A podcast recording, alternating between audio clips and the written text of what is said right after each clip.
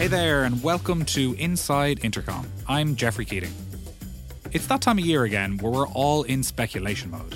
What product themes and technology are most likely to define the year ahead? To make sense of product and design are headed next, Intercom co founder Des Traynor hosts a roundtable discussion with Intercom's VP of Product, Paul Adams, and our very own Director of Product Design, Emmett Connolly, to chat about where our industry is headed in 2019.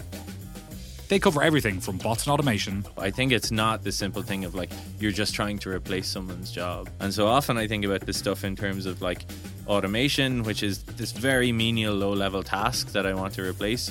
But a lot of this stuff is also around augmentation. There's still human in the mix, but how can they make them a bit better at their job? Maybe by suggesting what they should reply with and things like that. To the state of messaging. When I think about when we launched the App Store and, and truly opened up the platform, one of the most exciting things for me was to see lots of things that we had talked about building or debated building, but either decided not to, maybe because it was kind of too niche, or we just hadn't managed to prioritize it at that stage. And where they're currently looking for inspiration. As we've grown and scaled, I've started realizing that I'm starting to send this paper to people and talk about the paper and talk about how Intercom is like the What is strategy. Like he uses Southwest Airlines and IKEA are great examples. You should read the paper.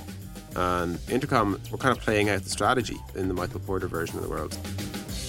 Some of these predictions might hit, and others, well, we've been wrong before. But if you're curious what we think is in store for 2019, let's hop in the studio and hear what our guests have to say. You're listening to Inside Intercom. Intercom, making internet business personal at scale. Learn more at intercom.com. Welcome to the Inside Intercom podcast. In this episode, I'm joined once again by our VP of Product, Mr. Paul Adams. Hello. And our Director of Product Design, Mr. Emmett Connolly. Good to be here again. And we're going to talk entirely about 2019. And this will be mostly looking forward. But before that, we'll just very, very briefly look back to October of 2018 when we had this event called The Next Chapter in San Francisco. At that event, Owen, our CEO, unveiled the next chapter of Intercom, which loosely speaking was all about our messenger, all about bots and automation, and all about apps on the Intercom platform and how we really see that as being the next area that we're going to lean into. Paul, you have always hated bots. What changed? I fell in love with a bot. um, so the landscape has changed for sure. And bot, Right. bots are happening Mhm. and bots are coming. I'm convinced of it. I think bots are going to be a massive, massive success as a technology.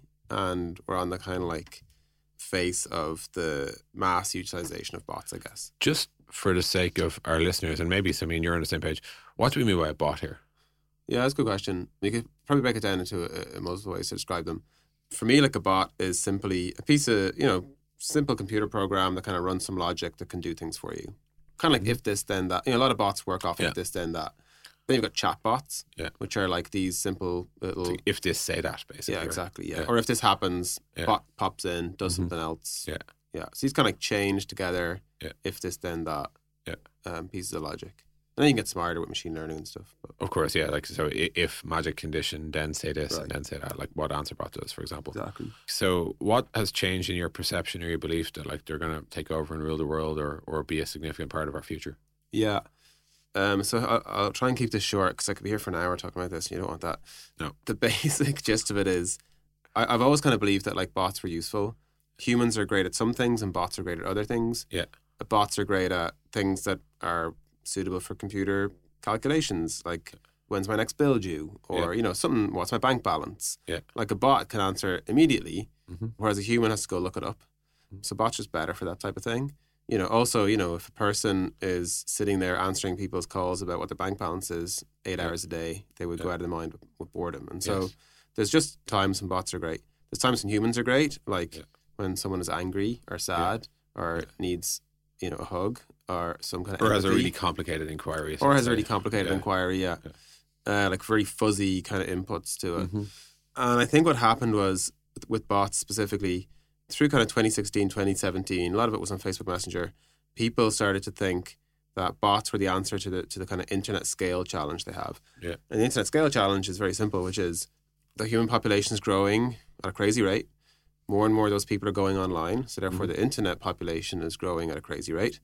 And there's just all these people who are prospective customers and so businesses can't scale at the same rate, and so they need automation. Mm-hmm. And bots were heralded as like the answer, The savior. savior, and it was kind of like you know executed in a pretty naive way. So bots were just used for everything. Yeah.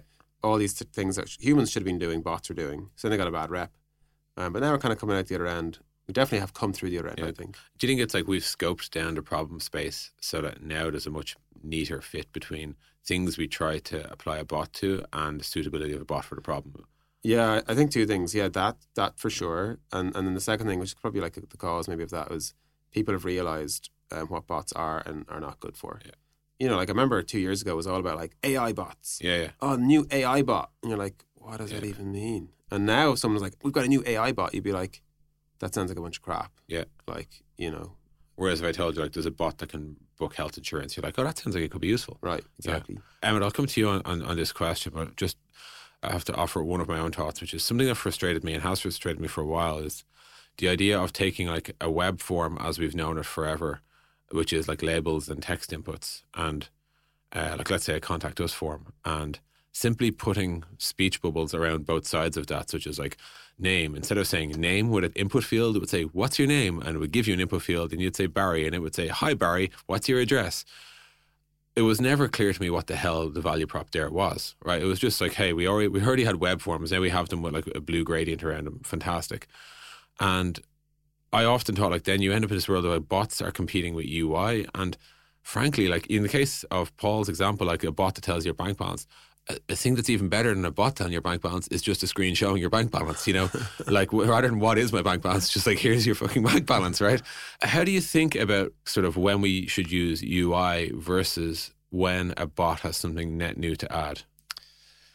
Didn't see that when one I, when I think about this, yeah. Well, when I think about it, I th- like I don't think there's some magical thing about bots as distinct from most other forms of automation. In in some sense, as Paul was saying, like a bot is essentially a computer, simple computer program, and so like there's a lot of cases historically where automation comes along and um, takes over a job that humans would have done, and uh, I think there's some pattern where you know, and and new framings like the chatbot framing come along that nibble away or eat into some like new use case. Yeah. But fundamentally, it's about thinking about what are you trying to achieve and what's a good mode in which to achieve that. Yeah. So, like, take your bank balance example there. Banks used to have bank tellers, right? Mm-hmm. Yeah. And you'd go to a bank if you wanted to get a bit of money out, and you'd queue up, wait 15 minutes or whatever it was, and you get to a person, they hand you their, your money.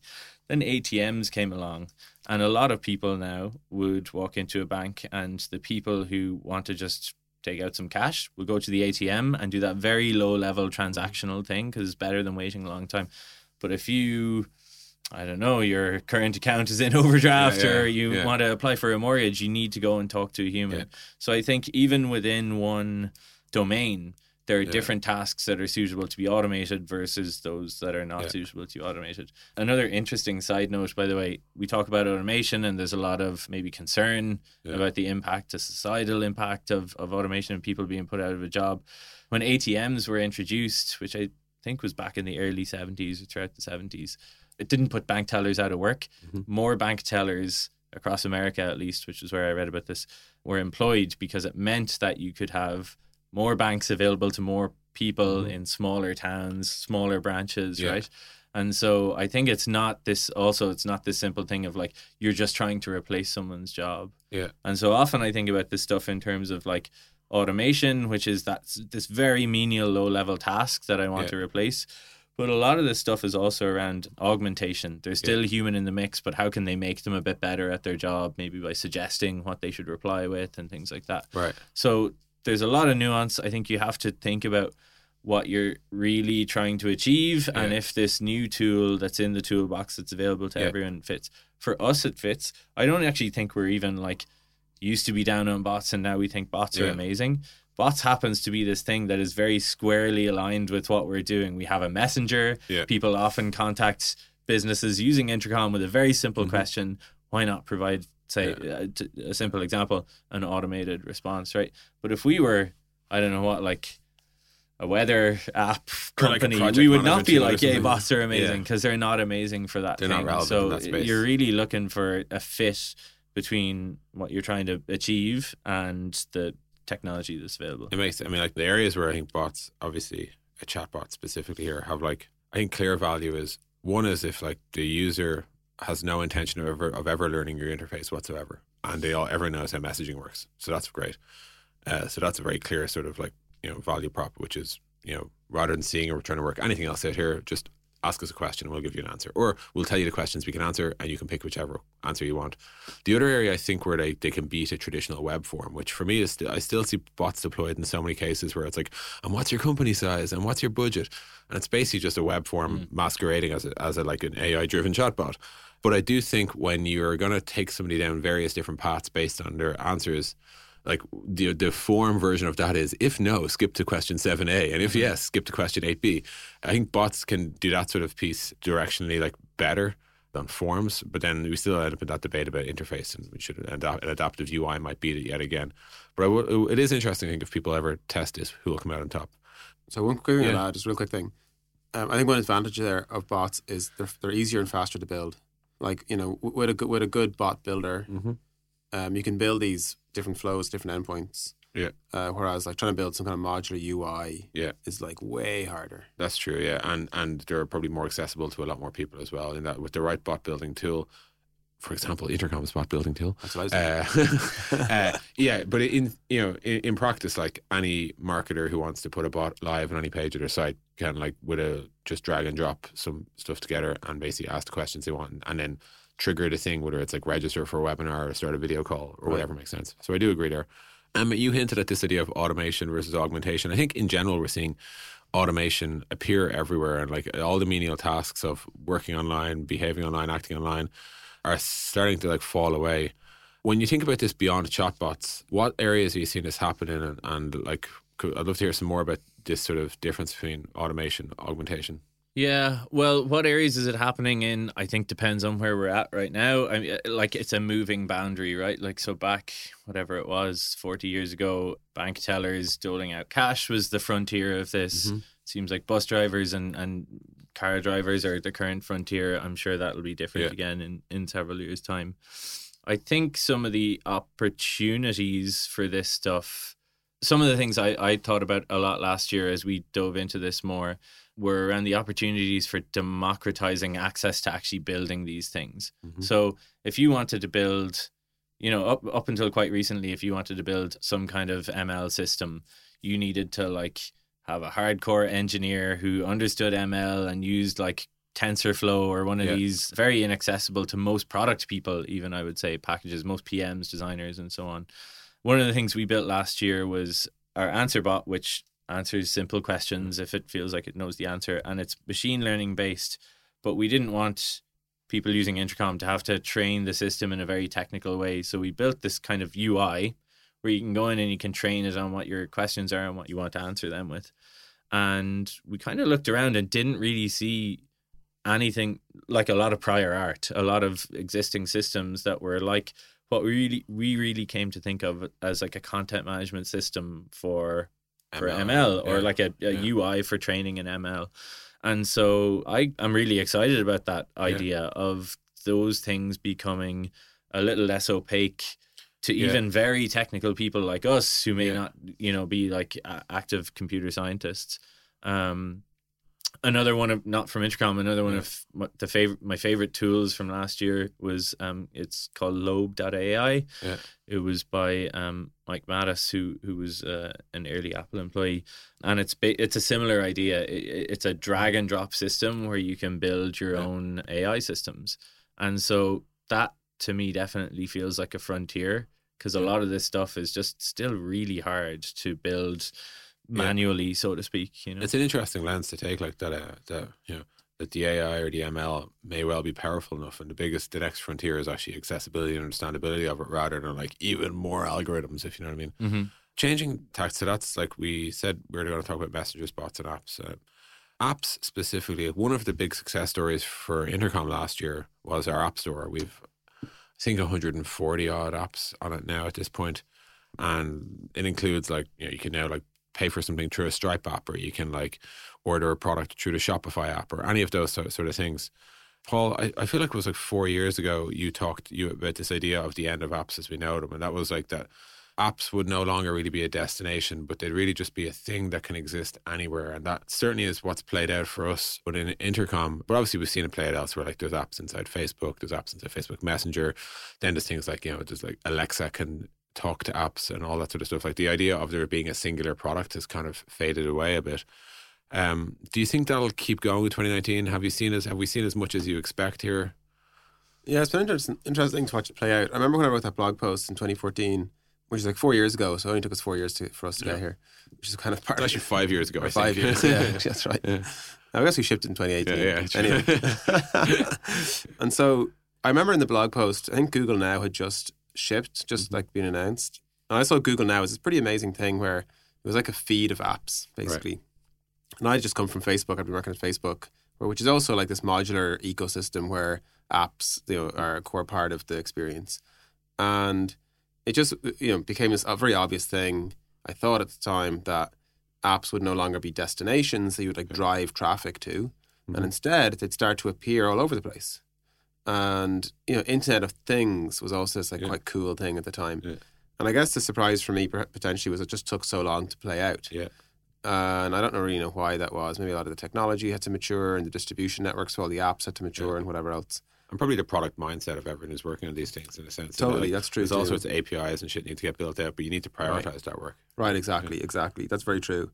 And so, and even apps like Stripe, you know, Mm-hmm. like I don't know when Stripe were founded, but like in 2014 they weren't very mature. I would Yeah. guessed, right? For sure, they're probably three or four years old. Yeah. And so so over that time, the whole landscape's matured, as we said. And and so I do think that we have reached this point where people think like this, not necessarily by default, but it's certainly a part of part and parcel of how people think. Like what are the distribution different distribution networks for our apps? Where might they show up?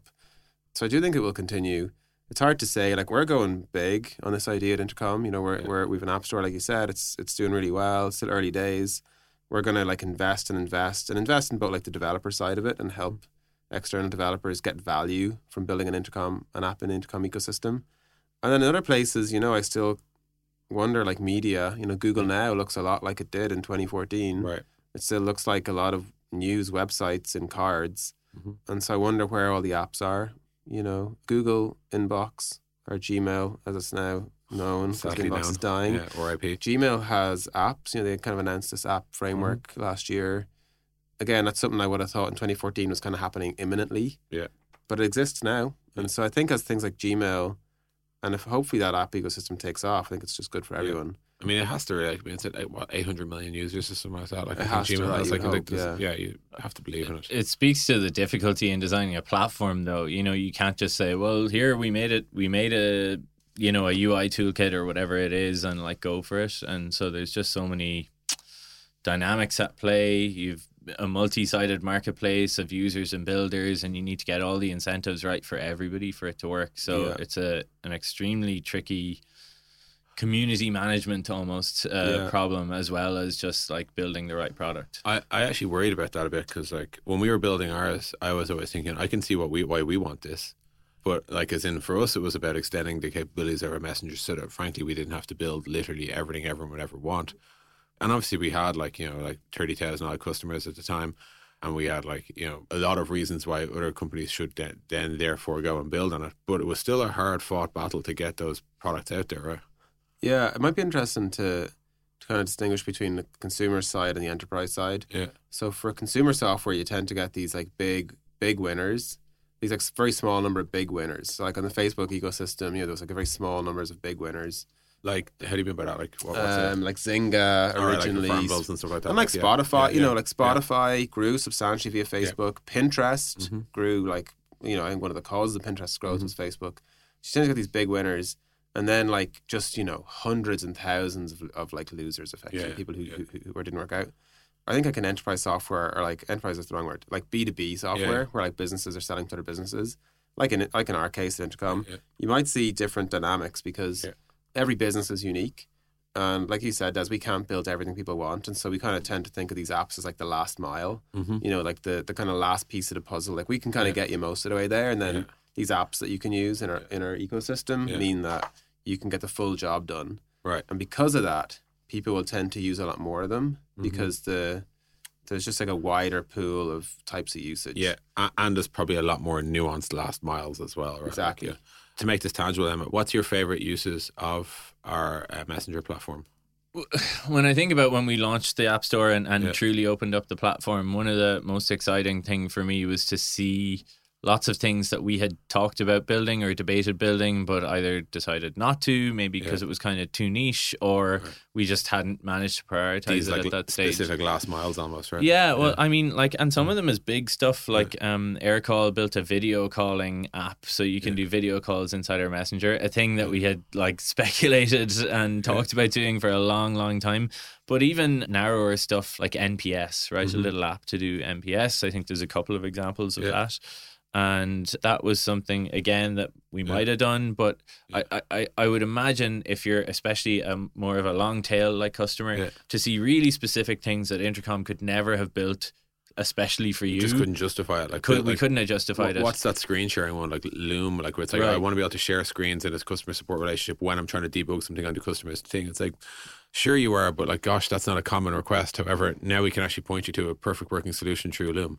Yeah, and that's probably a killer use case Yeah. and use of intercom for Yeah. for a bunch of people out there. Yeah, I'm Um, quite honestly like L- Loom in this case will execute it better than us. Yeah. Like they're the It's domain their experts. business, Like, yeah. Right, exactly. Um, and then the, I think there was the other one I, I really liked was uh, the translation one because again that was something that like we'd been asked for forever, which is like I think it's Unbabel that does it, but like help like help two people who don't share any language in common speak a common language uh, simply by translating on both sides, which is uh, re- again Amazing, something yeah. we always knew was going to be possible when you hook up like Google's Translate API with this and with that and all that, but like it never got to the top of our like prioritization stack. Whereas what's really fascinating for me is when you actually create these platforms well and make it enticing to build the prioritization kind of takes care of itself and because like that's never our priority but if you're Unbabel it probably was your priority to be on one of the most popular messengers for businesses out there you know Yeah. I suspect there's like back to what Paul was saying about the winner takes all type dynamic in uh, consumer products, and then in B two B, it being a bit more like success being a bit more distributed. There's it feels to me like there's a lot more opportunities for a mutual victory to happen for Yeah. like it's you know it's good good for intercom strengthens the platform good for let's say um aircall because they mm-hmm. get greater reach. Yeah. and it's obviously good for the customers of both of those products as well. And so i think that kind of dynamic really emerges more easily in b2b products where people are are paying for the product mm-hmm. mm-hmm. and therefore both those businesses can win by providing a better service to that customer. And so maybe there's some kind of dynamic there where platforms are I don't want to say platforms are easy because they're extremely challenging, but like there, there's um, more of a route to success for businesses like ours that charge money for their product. for sure. Okay so then changing tact a little where like uh, we're sitting here in January we're like heads down uh, just finalizing our plans for the year. And when we think of the next 12 months for like the product and engineering teams what are some of the high level themes that you're you're both focusing on paul we'll start with you like what, what, when you look 12 months ahead what, what areas are you thinking of what's the message you're sending to the teams etc Yeah. Uh, it's actually kind of fascinating for me. Like I'm smiling here. Make You it know- fascinating for our listeners too, yeah. um, we've talked about like bots and apps and the vision and all that kind of stuff. The thing, one of the things I'm most excited about, maybe the thing I am actually most excited about right now, is helping our new and existing customers get more value out of Intercom. Right. Is basically onboarding, Mhm. uh, like onboarding over a long period of time. You know, your first use, Yeah. and then like ongoing use. And I think that's for many reasons, but one big one is, you know, last year we shipped over 140 customer facing features and Yeah. changes, brand new products, the whole thing. And I guess just didn't invest in onboarding as much as we might Yeah. have. It's Uh, hard to keep pace, right? It's hard to keep pace, exactly. And so we've actually we're in the process of completely redesigning onboarding from the ground up. It's this whole new modular system where you know ultimately the goal is that every single intercom customer, a new customer, existing customer, will have a personalized onboarding experience Nice. where we'll offer them the next thing to do. Oh, you did Yeah. A, B, and C. Try D. Yeah. Or hey, you're all the way down like down Q or S T, and you know you might want to try something else. And so I'm actually phenomenally excited about that. I think it's got a huge, it's going to have a huge impact on our business. And so, It's in, yeah, it's in, interesting. It's like you know, it's, I think this is true for every product. At some point, the best, the biggest value comes from revisiting rather than like net new product, and it certainly seems to be the case there. yeah, yeah. Um, are there any other themes uh, within, say, the design uh, aspects of Intercom? Um, we, I'm de- definitely excited about a bunch of the new product that Yeah. we're building, but I would imagine our marketing team would wouldn't consider this the ideal forum. You heard it here first. New product. um, a big theme for us in general outside of design has been going global. We, Mm-hmm. you know, in the past, in years past, a lot of our um, R and D effort has been based in Dublin.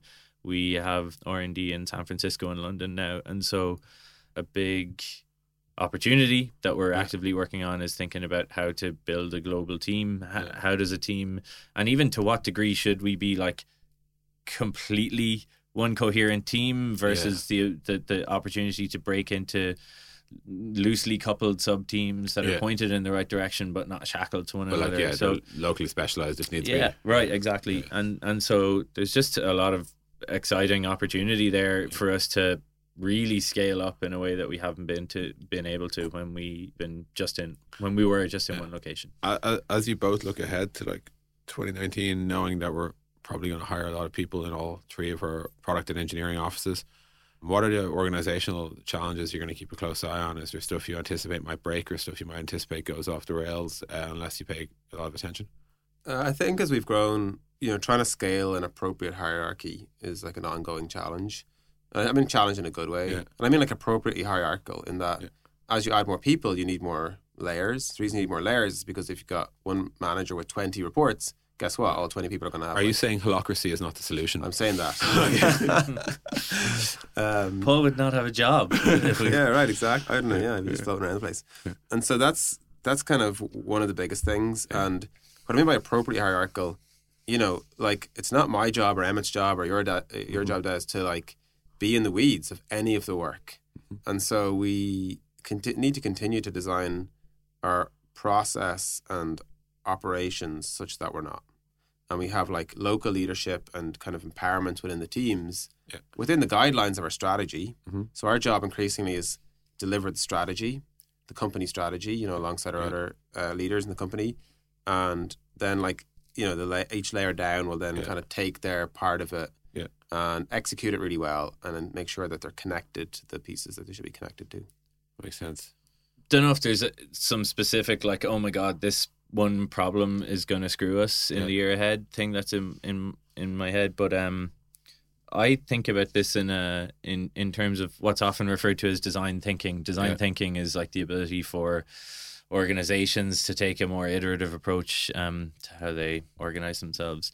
And given that, like as yourself and Owen, Yeah. co-founders were, were designers, and Paul, you were, I, I think we, without explicitly calling it design thinking, I've started to realize that we have always taken a very iterative approach to how we run the company and how we run teams. And so at this stage, I kind of have a certain degree of blind faith that something will go wrong and in the year ahead and that we will have the ability to like recognize it and self-correct because we're constantly revisiting our process because we're constantly going to the teams and asking them for what, what's starting to break for them. And so it's hard to know what specifically will break but i like i said have a high degree of confidence in our ability to like self-heal and, and work around those things fairly quickly.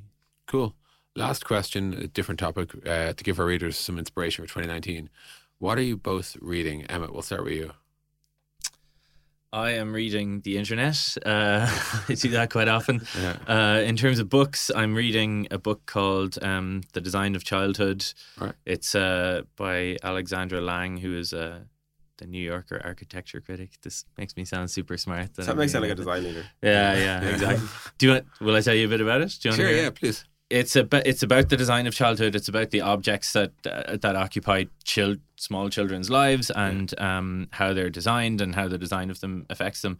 What's really interesting about it is the chapters are kind of structured where she starts with building blocks and small toys that they're first exposed to and then it looks at how houses are often like child proofed as it's called and how we redesign the, the house around the child then their street and their neighborhood and finally the city and so it's this kind of like russian nesting doll approach Yeah. and structurally it's very similar to a book that we refer to quite a bit the christopher Alex- alexander one called a pattern language which is also an architecture Yeah. book but it's about how the design of things starts with the detail and then you consider the context around Yeah. it like the objects Yeah. in a room a room Yeah. and, and and so on outwards and by the way this design of childhood book is interesting to me because i have kids and it's Mm-hmm. just an interesting book but it also that kind of nested approach refers to how we think about. We talk a lot about system design, uh, which is quite an abstract thing to to grok really, and it helps. And I think architecture, because it's this spatial thing, it's easy to relate to, really helps orient your mind in that direction. We'll be sure to link it up in the show notes. Paul, what are you reading these days? Um, the, so the best book I read last year that I am still referring back to was a book called Principles By Ray Dalio. By Ray Dalio, and it's brilliant. I I highly recommend it. It's kind of a strange book in that the first third or so is him kind of recounting his life. Mhm. He's very fina- you know, in finance, very successful invest investment banker, I think. Uh, you know, started his own company and blah blah blah blah. Went, you know, got, went bust, went back up again. Uh, and so the first third of it is kind of like you're like, what? I'm reading an autobiography. Yeah. Um, but then it all makes sense, kind of, as he plays out the principles that he derived from his life. Right. And I, I kind of realized reading this book that we've run intercom on principles, Mm-hmm. and like, uh, we never really explicitly said it. It kind of came up here and there. We never really, and we started saying it a lot more, I think. And we've started writing down principles. Yeah. You know, principles for this, principles for that, and it's been, I think, a huge success. And so I'd highly, highly recommend Principles. Awesome. book. Yeah. Anything else? Yeah, the other one that's another kind of like uh, fan favorite coming back to me is the Michael Porter paper called "What Is Strategy." It's an oldie. It's an oldie. I think it's from the seventies, Something like that. It's definitely late seventies. yeah. I think. Yeah, and it basically explains what strategy is, which Right. um, Always useful. always useful. And just talk and just talks about how you, know, you need to build out a connected strategy. Things need to connect to one another. It inherently involves trade offs. You know, you need to decide to do one thing versus another, and it's just a, a, a brilliant paper. And Yeah. I think again, like we've kind of enacted this. Like you introduced it to me, Desmond, years ago. We kind of enacted this in Intercom. We weren't actually really talking directly about the paper, but now as we've grown and scaled, maybe this is another answer to your question earlier. Yeah. As we've grown and scaled, I've started realizing that I'm starting to send this paper to people Yeah. and talk about the paper and then talk about how Intercom is like the What is strategy. Like he uses Southwest Airlines and IKEA, Mm-hmm. Yeah. great examples. You should read the paper. And um, Intercom, we're kind of playing out the strategy. Yeah. You know, in in the in the Michael Porter version of the world. So that's another kind of goldie. I think everyone should have a look at that. I'm just happy that you read things I send you. Yeah, that was one. cool. Uh, okay, uh, Paul, Emmett, thank you very much. And we'll look forward to chatting to our listeners again at the end of the year or maybe sooner. Sounds great. Cheers, Des. You've been listening to the Inside Intercom podcast. For more episodes, visit soundcloud.com slash intercom. If you'd like to subscribe, search for Inside Intercom in iTunes or Stitcher. And for even more great content, check out blog.intercom.com.